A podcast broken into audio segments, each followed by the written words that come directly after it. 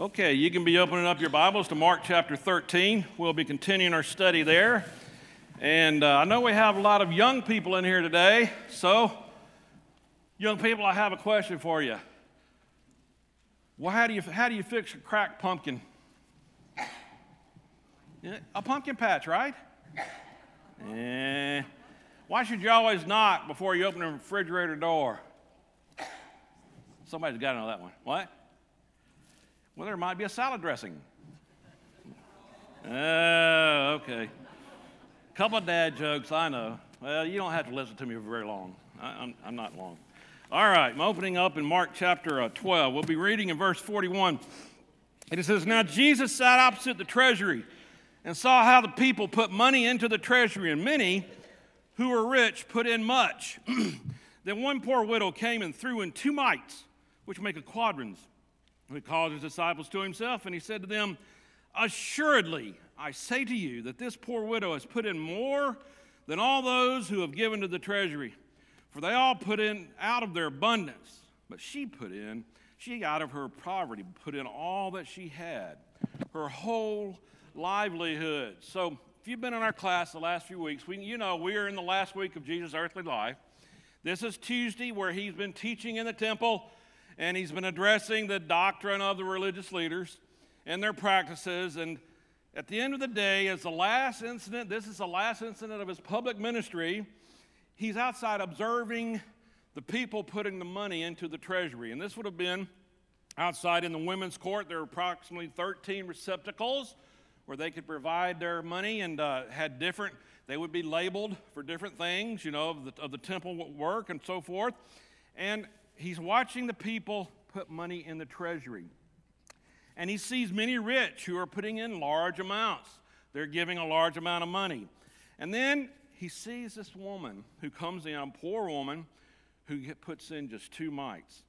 And he calls his disciples together. He says, Assuredly, I say to you, it's very important. He wants them to hear this. He's saying, This woman has given more because she's given all.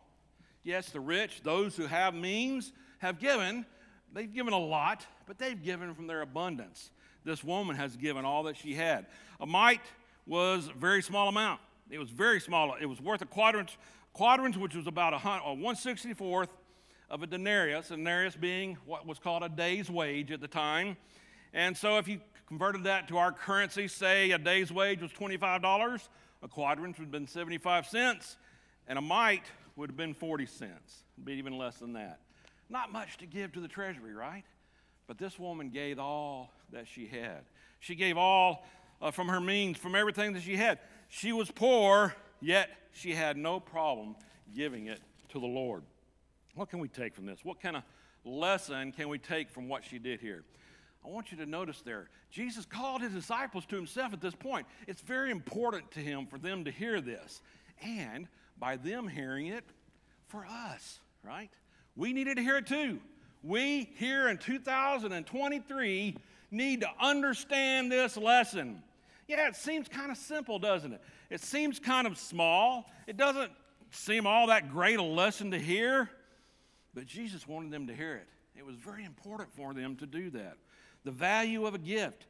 We should remember God measures our giving not by how much we give, but really by how much we don't give. Have you ever thought about that? Have you ever thought about what it really means to give of yourselves, of your money? It's not so much about how much you give. What are you giving? What is where is that coming from? From the heart, right? Why are you holding back? Why are you holding back? We know what happened when Ananias and Sapphira, right? Uh, they held back and they lied about it. They didn't want people to know that they had not given all, right? What does that matter to God? Well, what matters to God is the person. It's not about the money. It's not about the amount you give. It's what that person is doing. Is it come from the heart? Have they actually given themselves over to the Lord? Have they denied themselves and taken up their cross? We read about that back in Mark chapter 8. This woman today, you know, might be ridiculed, right? She might be considered a vagrant, you know, homeless person, uh, someone who's living on the welfare of the Israel's, you know, Israel's airfare, the welfare system. Her voluntary poverty is just an example of that kind of thing, right? She, Jesus was showing folks that this is good. What she's doing is she's giving to the Lord. Jesus was kind of like her, actually, right? Jesus chose a life of poverty. Did Jesus have riches? Did he have a lot of wealth? No. All he had was his shirt on his back, right? And his sandals. That was basically it. He chose a life of poverty to be an example for us. He canceled some to even do the same, to serve his disciples. Remember, he said to the rich young ruler, Sell all that you have and give to the poor, and come follow me. He couldn't do it. He loved his wealth too much. Voluntary poverty is a viable option. Oh, we look at that today and say, uh, you know, you can't live that way. How do you live? You need to have means. You need to save. You need to save up for your retirement and, and have an abundance so you can live long and prosperous. And, and that's a good thing. I'm not jumping on that. Uh, I've, I've had that in my life. But what he's saying is if you're not living in a way that you've given yourself over to him completely, then maybe you need to reconsider, right? Maybe you need to think about how you're actually living your life. Jesus is still watching people today, just like he did Ananias and Sapphira. He knows the heart, right? The Lord will know. The cheerful givers will be noticed as well. And so, the whole moral, you might say, the summary of the story is it's not about what you give, but where it's coming from. And I'll tell you this if your heart's where it is, you're not going to have a problem giving. In fact, that's going to be the first thing you do, right? When you get that paycheck, the first thing you're going to do is you're going to pay God, not pay God, but you're going to give God, even if it's out of your abundance, because your heart is where it should be. That's the lesson here. And Jesus wanted to make sure the disciples knew it. And not only the disciples, but us as well. What a glorious lesson to learn. What a glorious lesson from two mites, a poor widow with two mites. Interesting concept, right? And remember, we were just talking about how he was blasting the scribes who devoured the widows' houses and so forth. And here's a widow who just gave everything she had. Interesting concept, right? Interesting segue into that. All right. Well, as we're continuing on, we're now going to get into chapter 13, and we're going to get into what's called the Olivet Discourse. He's going to move to the Mount of Olives and looking over the temple. He's going to begin to talk about some things that are to come. He's going to become a prophet. Well, he already was a prophet, but he's going to predict some things that are going to happen. And it's going to be, it's a very difficult passage to understand. You really need to study it. And we're going to try to go through that. We're not, we don't have enough time to really study it in depth, but we'll try to go over a little bit. And I'll give you uh, some opinions of others as well, but I'll try to talk about what I believe on this. And I would, I think it's good. I think it's true. I think it's accurate. But we'll look at it. Let's begin in Mark, Mark 13, verse 1. It says, Then as he went out of the temple, one of his disciples said to him, Teacher, see what manner of stones and what buildings are here. And Jesus answered to, to, and said to him, Do you see these great buildings? Not one stone shall be left upon another that shall not be thrown down. Now, as he sat on the Mount of Olives, opposite the temple, Peter, James, John, and Andrew asked him privately, Tell us, when will these things be, and what will be the sign when all these things will be fulfilled? I want you to notice that verse, what they say there, the question that is asked. He says, Tell us when will these things be, and what will be the sign when all these things will be fulfilled? Verse 5 And Jesus answering them began to say, Take heed that no one deceives you, for many will come in my name, saying, I am he, and will deceive many. But when you hear of wars and rumors of wars, do not be troubled, for such things must happen, but the end is not yet. For nation will rise against nation, and kingdom against kingdom. And there will be earthquakes in various places, and there will be famines and troubles. These are the beginnings of sorrows. But watch out for yourselves, for they will deliver you up to councils, and you will be beaten in the synagogues. You will be brought before rulers and kings for my sake, for testimony to them, and the gospel must first be preached to all the nations. But when they arrest you and deliver you up, do not worry beforehand or premeditate what you will speak, but whatever is given you in that hour, speak that. For it is not you who speak, but the Holy Spirit. Now, brother, will betray another brother to death, and a father his child, and children will rise up against parents and cause them to be put to death. And you will be hated by all for my name's sake, but he who endures to the end shall be saved. So when you see the abomination of desolation spoken of by Daniel, the prophet, standing where it ought not, let the reader understand. And let those who are in Judea flee to the mountains. Let him who is on the housetop not go down into the house, nor enter to take anything out of the house. And let him who is in the field not go back to get his clothes. But woe to those who are pregnant and to those who are nursing babies in those days. And pray that your flight may not be in winter. For in those days there will be a tribulation, such as has not been seen since the beginning of the creation, which God created until this time, nor ever shall be. And unless the Lord has shortened these days, no flesh will be saved. But for the elect's sake, whom he chose, he shortened the days. Then if anyone says to you, Look, here is the Christ, or Look, he is there, do not believe it. For false Christs and false prophets will rise and show signs and wonders to deceive, if possible, even the elect. But take heed, see, I have told you all things beforehand. All right, this is a very challenging passage in the Bible. Uh, this is Jesus and his disciples, they're on the Mount of Olives, looking over Jerusalem, looking over the temple, and he begins to talk about the temple, right? And how not stone, not one stone will be left upon another. And there's a little bit of a difficulty trying to understand exactly what he's talking about here. But we have, we have the benefit of hindsight a little bit. We know how history played out. At this time, the Christians, the disciples, the Jews, none of them knew what was going to happen, right? They're, and of course, the disciples are hearing this, and they're probably wondering, well, what's he talking about? What are these signs going to be? What's going to happen? Well, there are many who believe these uh, events relate to a couple of different things. First off, people will say this is talking about his second coming. Some will say that. Others will say this is actually talking about the destruction of Jerusalem. Destruction of Jerusalem occurred in AD 70. The temple was destroyed all the artifacts of the temple were taken back to Rome. Uh, Titus took them back with him as he was returning and uh, was able to do that. Some will say, though, that it's talking about both. In fact, there's disagreements on that even. Some say you don't know if he's talking about the destruction of Jerusalem or if he's talking about the second coming. Some say, well, the first part that I just read is about the destruction of Jerusalem. The second part, which we'll read in a moment, is talking about the second coming. Lots of different various uh, views on this.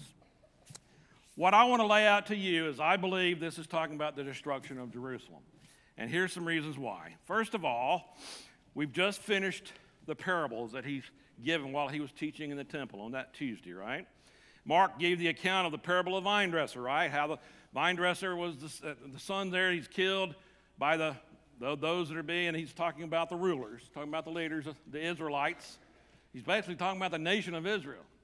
In Matthew's account, you get two more. You get the parable that includes, he includes the parable of the two sons, the one who said he would go out to work in the field and didn't, and the one who said he would not work in the field and did, which is interpreted to mean between the Israelites and then the Gentiles. And then you have the parable of the wedding feast, when the king went sent out to, to, bring those to the wedding, and those were working in the farm or doing this and that, and they didn't want to come. And so he said, Go out and just invite others and others came into the wedding feast.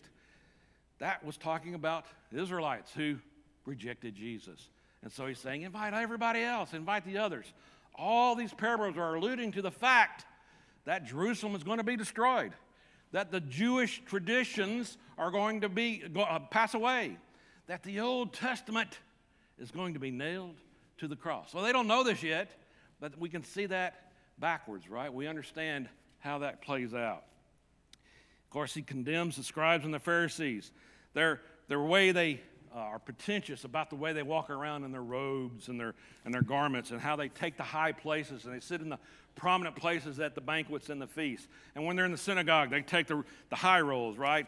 And then, of course, his lamentations over Jerusalem, which we see a little bit in Mark, but we also see in Matthew a very long lamentation. Woe to you who killed the prophets, persecuted the prophets that were sent to them to tell them the things of God, and yet they rejected them. just like they're rejecting him.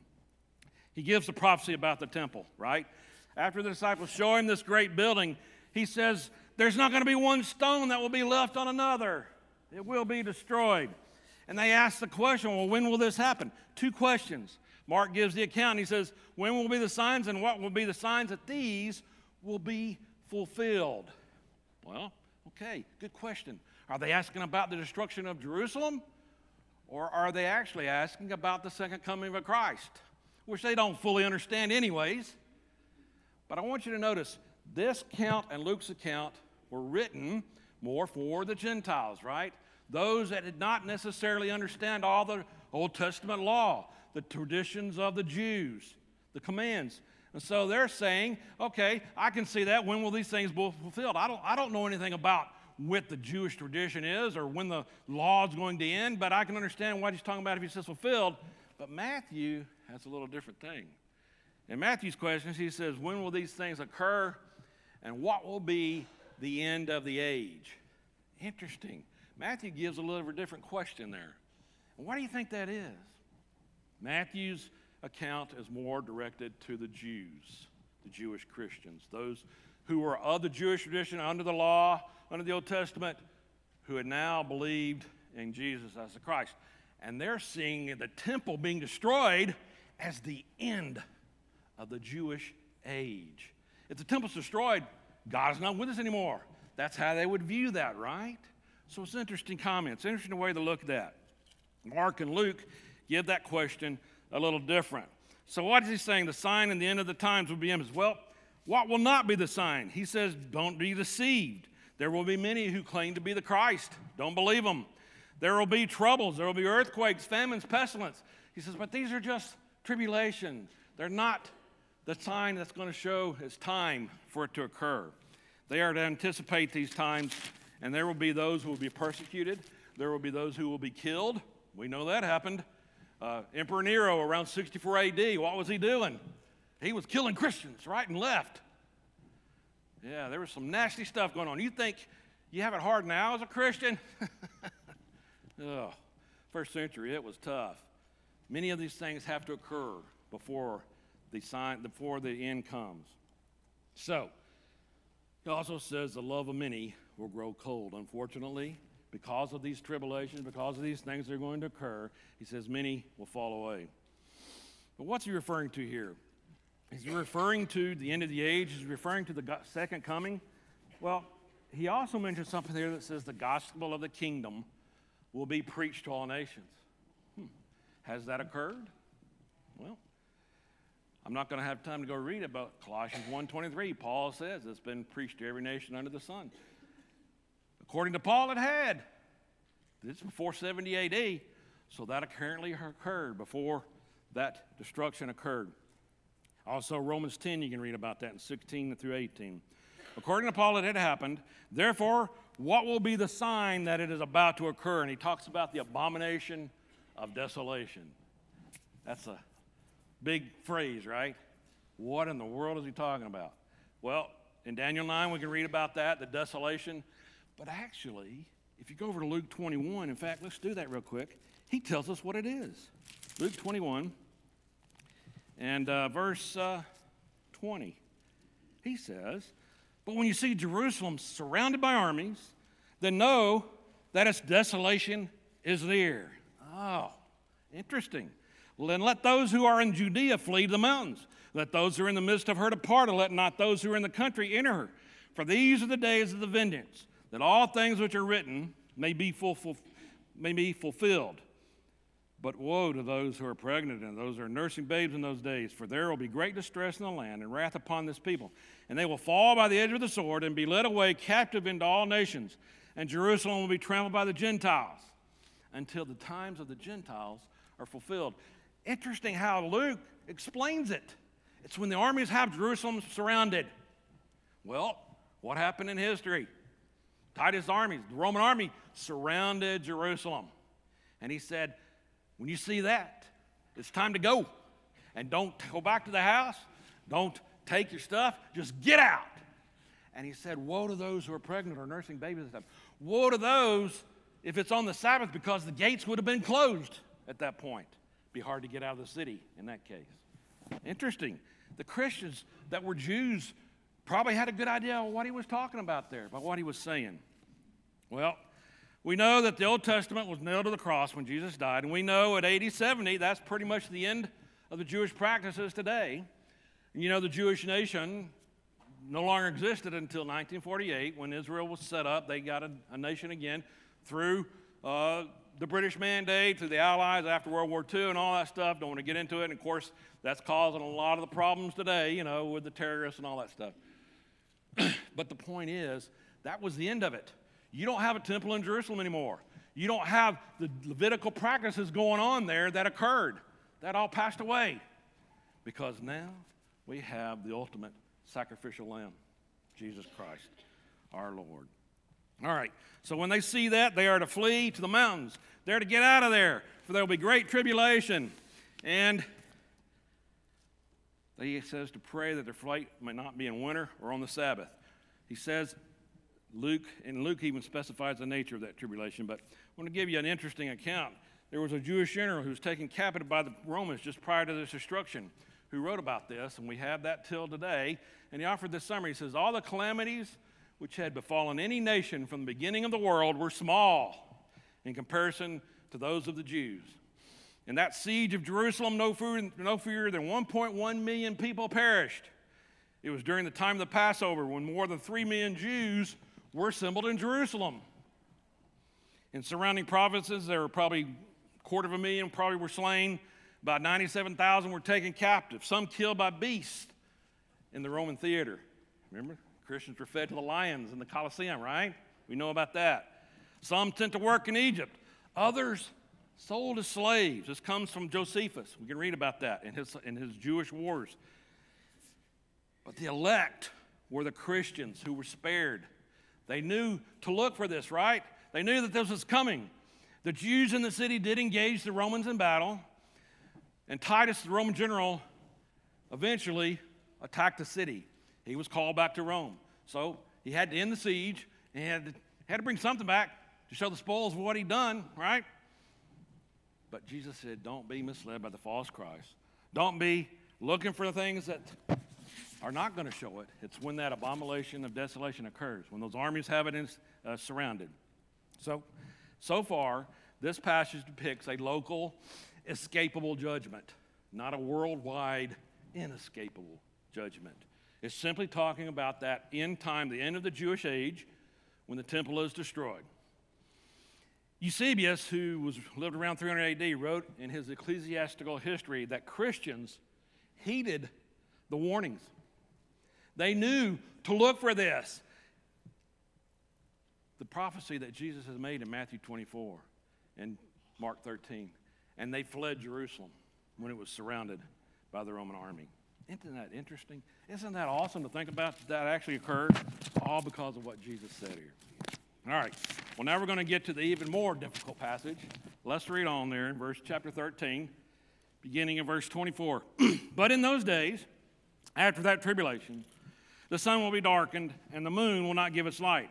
The stars of heaven will fall, and the powers in the heavens will be shaken. Then they will see the Son of Man coming in the clouds with great power and glory. And then he will send his angels and gather together his elect from the four winds, from the farthest part of the earth to the farthest part of heaven. Now learn this parable from the fig tree. When its branch has already become tender and puts forth leaves, you know that summer is near. So you also, when you see these things happening, know that it is near, at the doors. Surely I say to you, this generation will by no means pass away till all these things take place. Heaven and earth will pass away, but my words will by no means pass away. But of that day and hour no one knows, not even the angels in heaven, nor the Son, but only the Father. Take heed, watch and pray, for you do not know when the time is. It is like a man going to a far country who left his house and gave authority to his servants and to each his work and commanded the doorkeeper to watch. Watch therefore, for you do not know when the master of the house is coming. In the evening, at midnight, at the crowing of the rooster, or in the morning, lest, coming suddenly, he find you sleeping. And what I say to you, I say to all watch. All right. Here we are in the second half of this discourse. Now things get a little more difficult, you might say. He's got some interesting language he's using here, right? Well, is this talking about the destruction of Jerusalem? Or is he now segued into a prophecy of his second coming? Interesting. Many say, yes, that's what has happened here. Many say he is now talking about when he's going to return and the things that are going to occur. But I want you to remember what were the parables we just studied, right? We just studied about how he is blasting the religious leaders and their pretentiousness and the way they destroyed uh, God's law and the way they've perverted it and hurt the people because of it. The Jews are less for it. And how Israel has rejected him, how the nation is going to be judged because of that, and how the gospel is now going to be spread to all, not just the Jews, but to the Gentiles. Remember, the Jewish religion was a very exclusive religion. The Jews were it, right? They were not even to eat with the Gentiles. You remember Peter, even a few years later, had to be told again he could eat the unclean food. That abomination of desolation, they, they were to understand what that was. Luke explained that to be the armies that were surrounded, and they were to flee. Well, what happens next? What happens after this, right? The events after the tribulation of those days. The sun will be darkened, the moon will not give its light, power in heaven will be shaken.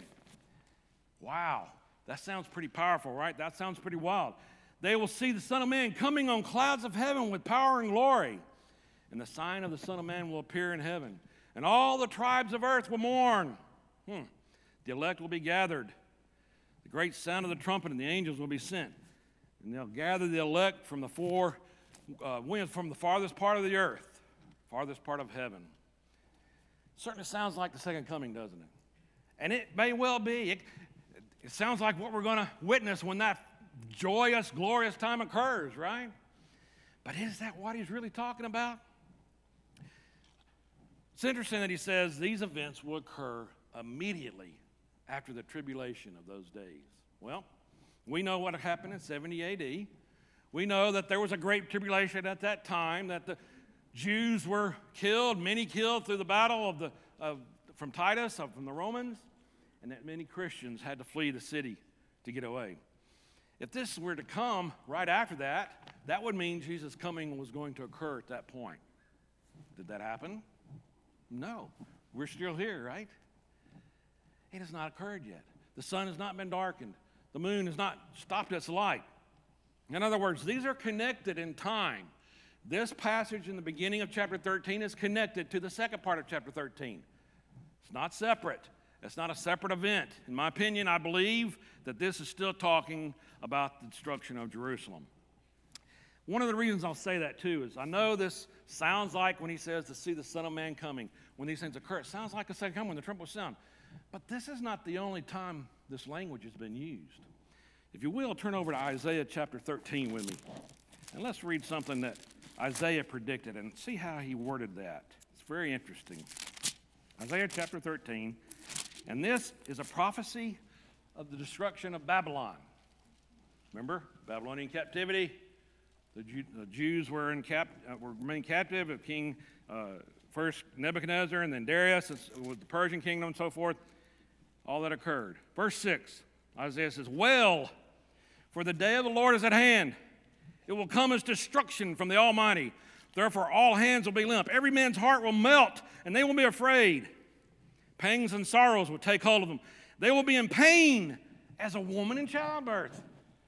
They will be amazed at one another. Their faces will be like flames. Behold, the day of the Lord comes. That sounds like the judgment, right? Cruel, with both wrath and fierce anger, to lay the land desolate, and he will destroy its sinners from it. For the stars of heaven and their constellations will not give their light. Hmm. Well, he's talking about the destruction of Babylon, and the stars will not give their light. The sun will be darkened in its going forth, and the moon will not cause its light to shine. Sounds familiar. I will punish the world for its evil and the wicked for their iniquity. I will halt the arrogance of the proud and will lay low the haughtiness of the terrible. I will make a mortal more rare than fine gold, a man more than a golden wedge of Ophir. Therefore, I will shake the heavens, and the earth will move out of her place in the wrath of the Lord of hosts and in the day of his fierce anger. Sounds familiar, doesn't it?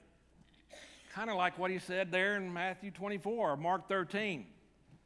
But he's talking about Babylon. He's not talking about the second coming. He's not talking about the destruction of the temple. Turn over to Amos chapter 8 there. Let's see what Amos had to say about a prophecy. Amos chapter 8 and verse 9. This is a prophecy of Israel. And it shall come to pass in that day, says the Lord God, that I will make the sun go down at noon and I will darken the earth in broad daylight.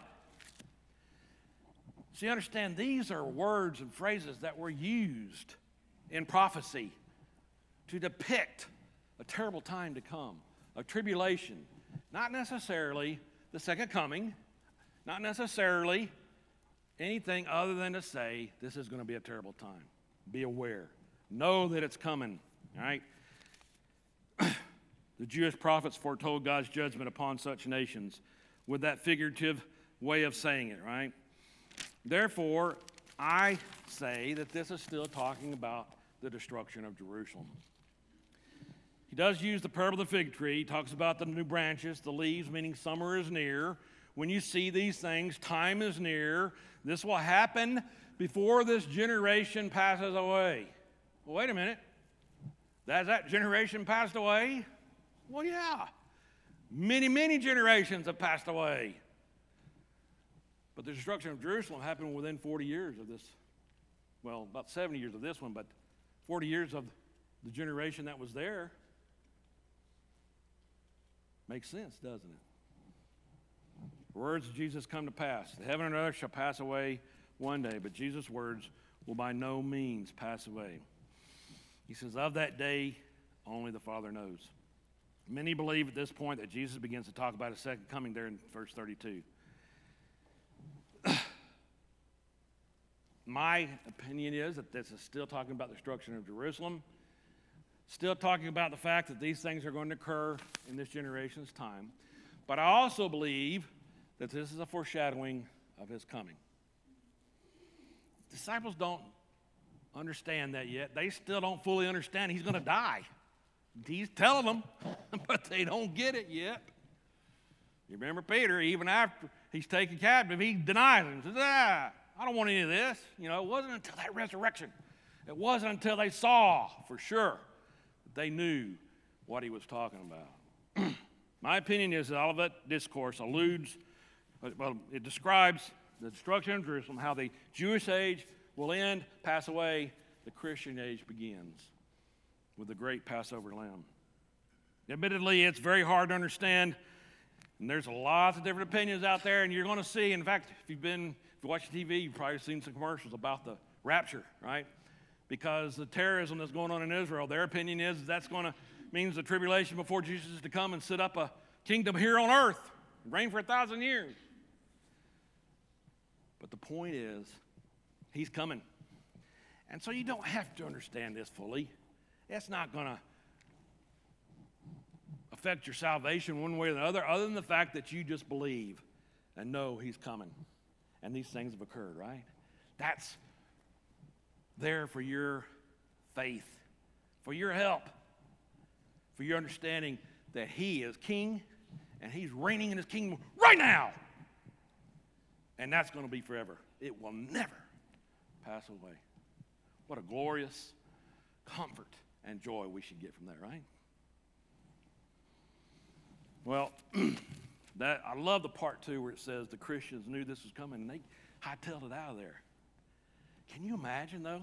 And you might have saw the Jews, so where are they going? Where are you going? Can you imagine what that was like? Crazy stuff. I love to read those things. All right, we're running out of time. Let's move on real quick. I got to go to Mark chapter 14 and read a few passages here. Beginning in verse 1, it says, After two days, it was a Passover and the feast of unleavened bread. And the chief priests and the scribes sought how they might take him by trickery and put him to death. But they said, Not during the feast, lest there be an uproar of the people. And being in Bethany at the house of Simon the leper, as he sat at the table, a woman came having an alabaster flask of very costly oil of spikenard. Then she broke the flask and poured it on his head. But, they were, but there were some who were indignant among themselves and said, Why was this fragrant oil wasted? for it might have been sold for more than 300 denarii and given to the poor. And they criticized her sharply. Jesus said, Let her alone. Why do you trouble her? She's done a good work for me. For you have the poor with you always, and whenever you wish, you may do them good. But me you do not have always. She's done what she could. She has come beforehand to anoint my body for burial. Surely I say to you, wherever this gospel is preached in the whole world, what this woman has done will also be told as a memorial to her.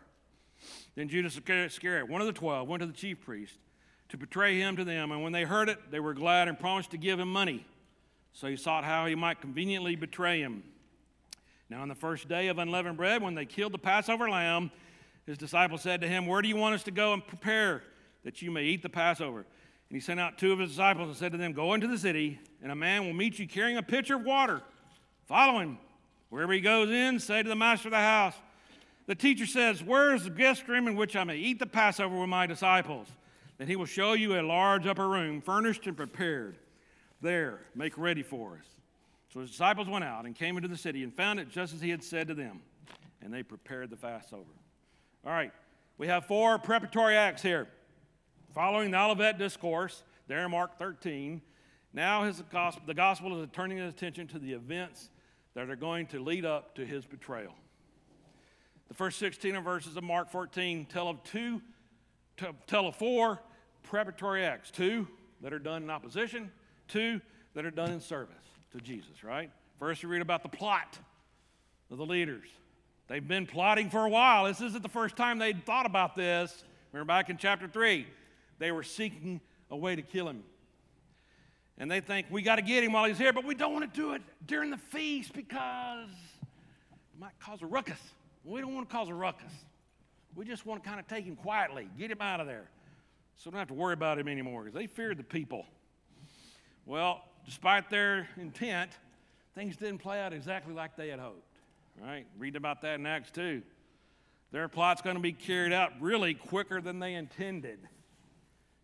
But before that occurs, we also read about him being prepared for his burial at a house in Bethany, home of Simon the leper, who's probably the father of Mary, Martha, and Lazarus. Remember, he's been there before, been there teaching, he's been there raising Lazarus.